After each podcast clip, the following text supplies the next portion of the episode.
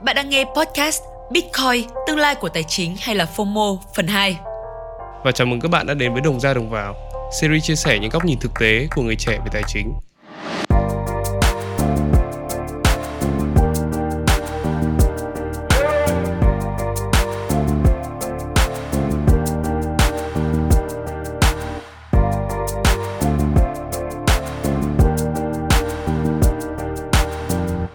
Ở tập đầu tiên, chúng mình đã giải thích cho các bạn về lịch sử về sự tiến hóa của tiền theo thời gian, lý do sinh ra Bitcoin, giá trị của Bitcoin đem đến cho chúng ta là gì.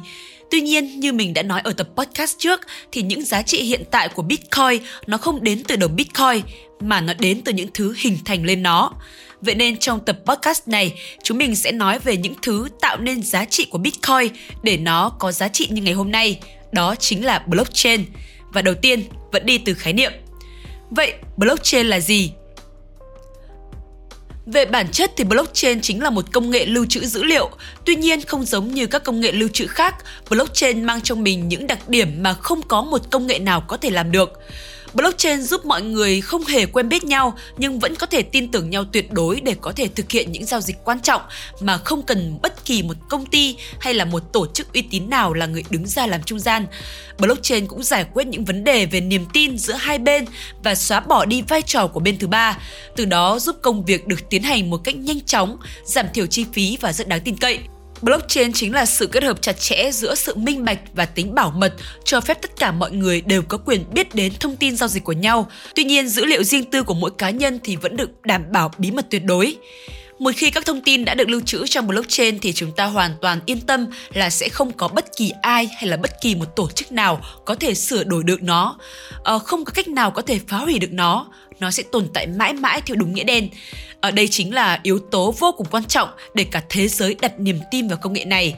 Hiện nay thì có rất nhiều người lầm tưởng blockchain và Bitcoin là một, nhưng mà thực chất Bitcoin cũng giống như hàng trăm những đồng tiền điện tử khác đều được xây dựng dựa trên nền tảng công nghệ blockchain và có thể nói blockchain như một cái nền móng và Bitcoin là một công trình được xây trên cái nền móng đó. Thứ hai là cách thức hoạt động của blockchain.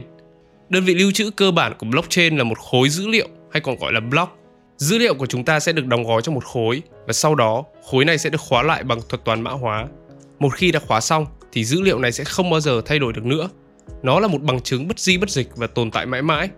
Các khối này sẽ được tạo ra, liên kết lại với nhau thành một chuỗi như dây xích, hay còn gọi là chain và đó chính là tên gọi của công nghệ chuỗi khối, blockchain. Khối đầu tiên của chuỗi này được gọi là Genesis block hay là khối khởi nguồn. Sự phát triển của blockchain đã trải qua 4 phiên bản và ở mỗi phiên bản thì blockchain cho phép xây dựng lên những ứng dụng cụ thể. Ở phiên bản đầu tiên 1.0 thì đó chính là các loại tiền điện tử.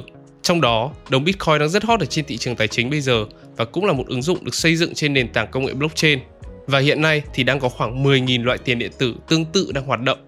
Ở phiên bản 2.0, blockchain cho phép xây dựng lên những ứng dụng có liên quan tới tài chính và hợp đồng thông minh, giúp tự động hóa các thỏa thuận, minh bạch hóa các giao dịch và tiết kiệm thời gian, giảm thiểu chi phí cho các công tác quản trị hệ thống tài chính. Ở phiên bản 3.0 thì blockchain sẽ tham gia vào gần như tất cả các lĩnh vực của xã hội, ví dụ như là quân đội này, giáo dục, y tế hay pháp luật. Cho tới phiên bản 4.0 là hiện nay thì tất cả các ứng dụng ở những phiên bản trên sẽ được tích hợp vào các ứng dụng đơn giản, giúp cho phần đông có thể dễ tiếp cận với những tính năng của blockchain.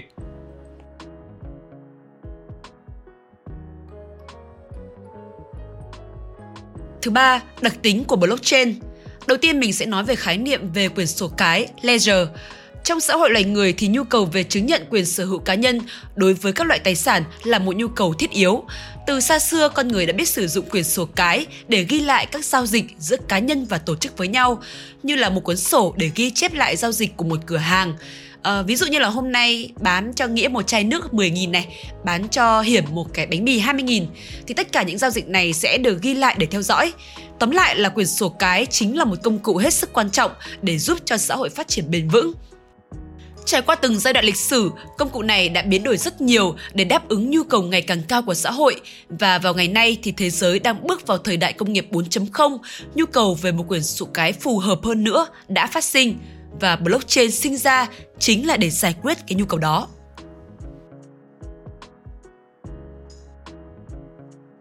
Bây giờ thì chúng ta hãy cùng phân tích về mô hình sổ cái tập trung Centralized Ledger. đây chính là mô hình phổ biến hiện nay mà chúng ta đang sử dụng.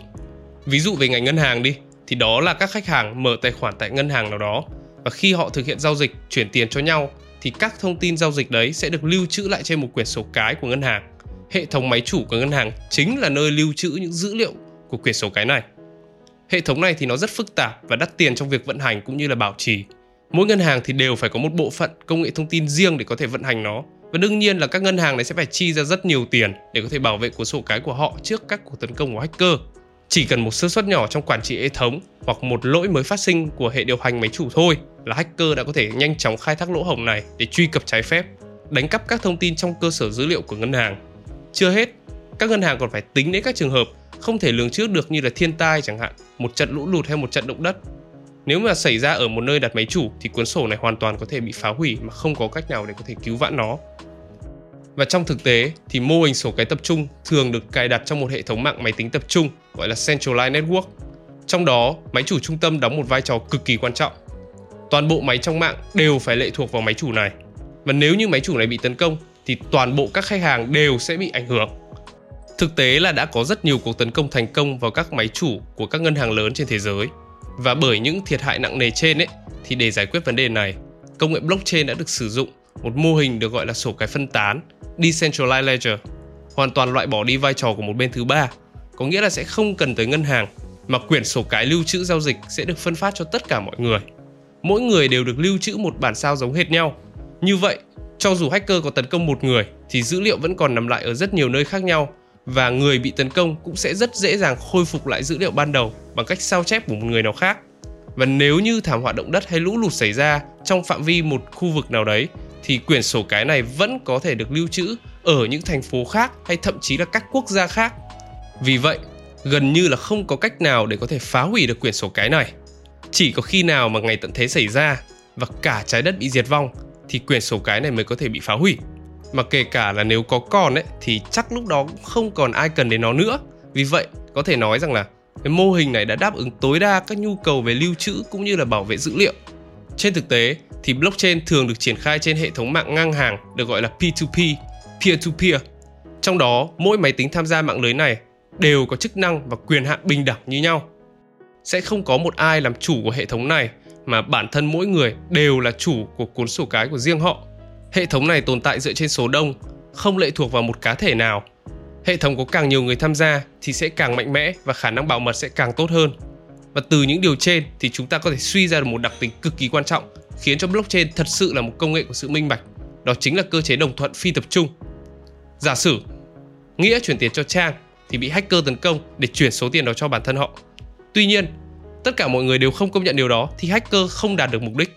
Chỉ có khi nào thông tin anh Nghĩa chuyển tiền cho chị Trang được tất cả mọi người trong mạng lưới cùng công nhận thì khi đó khối dữ liệu mới mới được tạo ra, chứa các thông tin về giao dịch chuyển tiền ở bên trong, mã hóa lại rồi nối tiếp vào trong chuỗi một khi đã nối thành công vào chuỗi rồi thì thông tin giao dịch giữa Nghĩa và Trang sẽ vĩnh viễn được lưu trữ và không ai có thể sửa đổi hay phá hủy nó được nữa. Như vậy chúng ta có thể thấy được sức mạnh của blockchain chính là từ sự đoàn kết của số đông mang lại.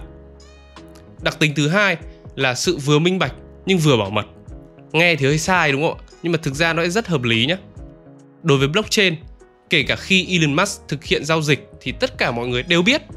Tuy nhiên, họ chỉ biết là Elon Musk có thực hiện giao dịch đó thôi còn các thông tin chi tiết và riêng tư thì chỉ có một mình anh Musk biết. Đã từng xảy ra một vụ việc là một tỷ phú Bitcoin đã qua đời đột ngột và toàn bộ số tiền điện tử của ông ta cũng theo ông ta xuống mồ vì không một ai có thể biết được là mật mã chiếc ví của ông lưu trữ số tiền đó, và không ai trên đời này có thể khôi phục lại được số tiền đó cả. Có thể nói rằng, số tiền đó đã biến mất hoàn toàn khỏi thế giới này.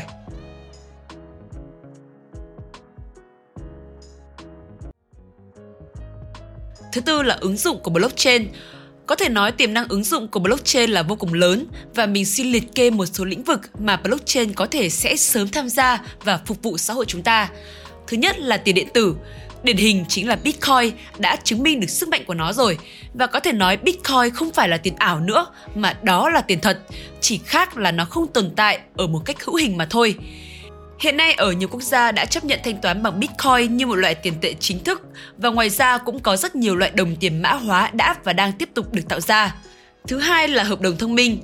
Khi hai bên đối tác muốn ký kết một hợp đồng với các điều khoản rõ ràng cụ thể thì hợp đồng thông minh có thể cài đặt một đoạn mã lập trình gắn vào bên trong các khối với các điều khoản lập trình sẵn dựa trên các tập lệnh, ví dụ như là if, this, then, that, viết tắt là ITTT. Một khi điều kiện hợp đồng thỏa mãn thì điều khoản tương ứng sẽ được thực hiện tự động mà không cần phải có một bên trung gian nào đứng ra đảm bảo. Hãy hình dung là hai người cùng cá cược 100 ngàn chẳng hạn, nếu Việt Nam thắng Lào thì họ sẽ lập một hợp đồng thông minh và khi kết quả Việt Nam Lào kết thúc thì 100 ngàn sẽ tự động được chuyển vào cho người thắng dựa trên kết quả thực tế của trận đấu. Ngược lại nếu không sử dụng hợp đồng thông minh thì mỗi người sẽ phải đưa 50 ngàn cho một người trung gian như một cái nhà cái để trao cho người chiến thắng. Tuy nhiên nhà cái cũng có thể biến mất cùng với 100.000 đó bất cứ lúc nào hoặc có thể là nhà cái bị mua chuộc hay cố tình trì hoãn việc trao tiền cho người thắng. Thứ ba là trong lĩnh vực y tế.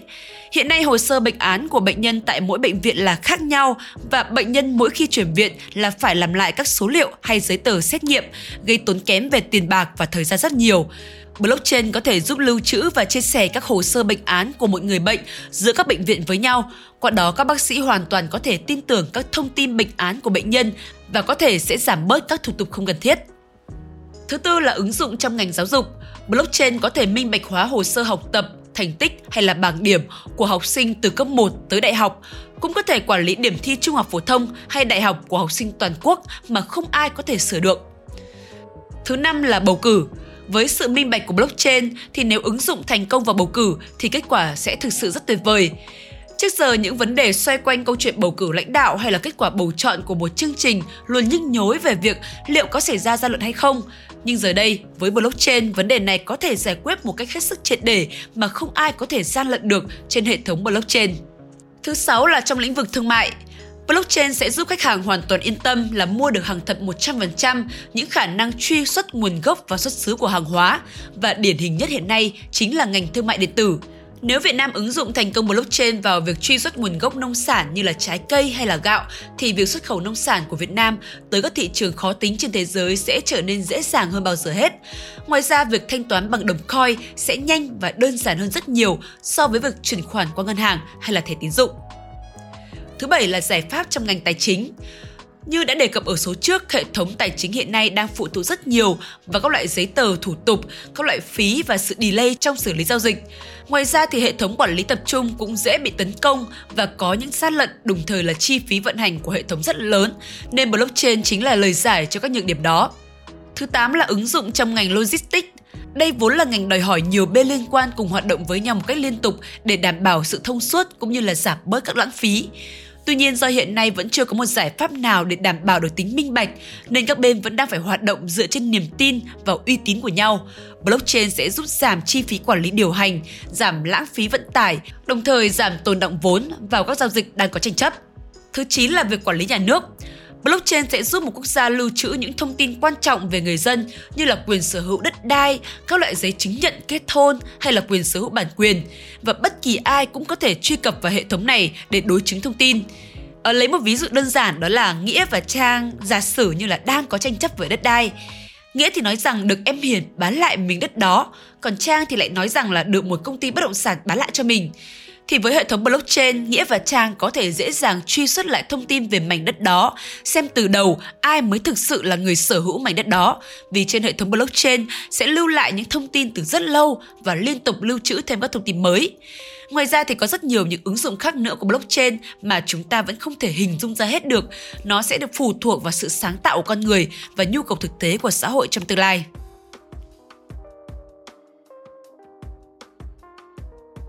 Thứ năm, Bitcoin được tạo ra như thế nào? Cha đẻ của Bitcoin là Satoshi Nakamoto đã tạo ra một cơ chế được gọi là Proof of Work, tức là bằng chứng công việc. Cơ chế này bắt buộc người tham gia đào Bitcoin phải bỏ ra rất nhiều thời gian và tiền bạc thì mới có thể có được cơ hội kiếm được Bitcoin.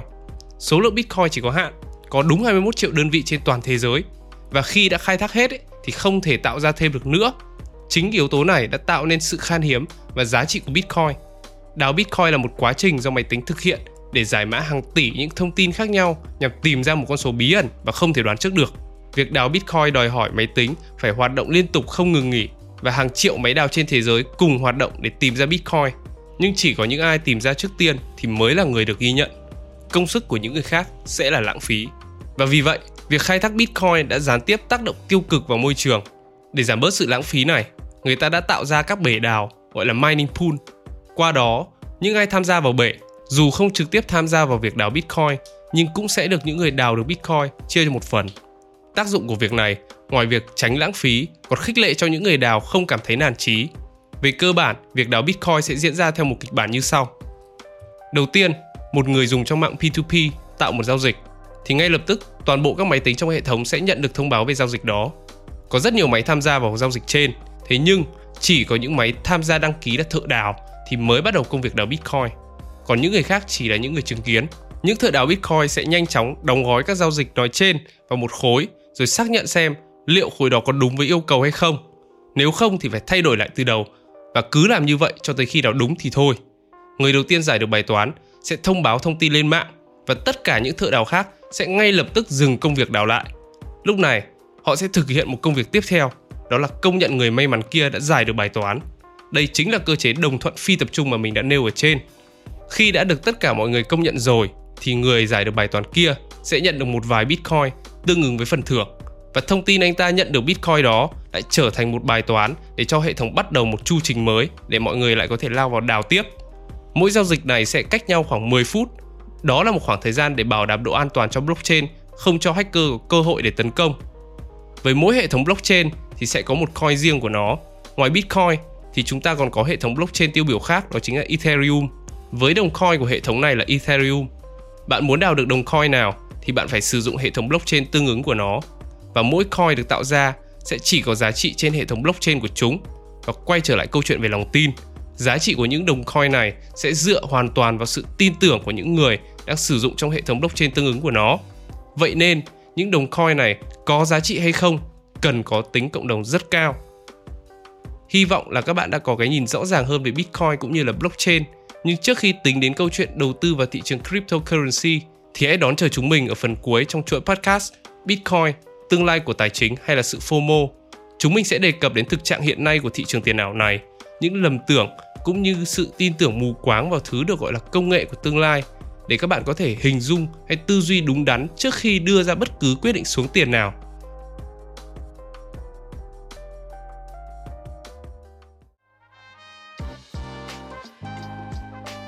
Tập podcast thứ hai sẽ tạm kết ở đây. Các bạn đang lắng nghe series Đồng ra đồng vào của Young and Wealthy. Và cuối cùng, xin cảm ơn thương hiệu Prudential đã đồng hành cùng Young and Wealthy.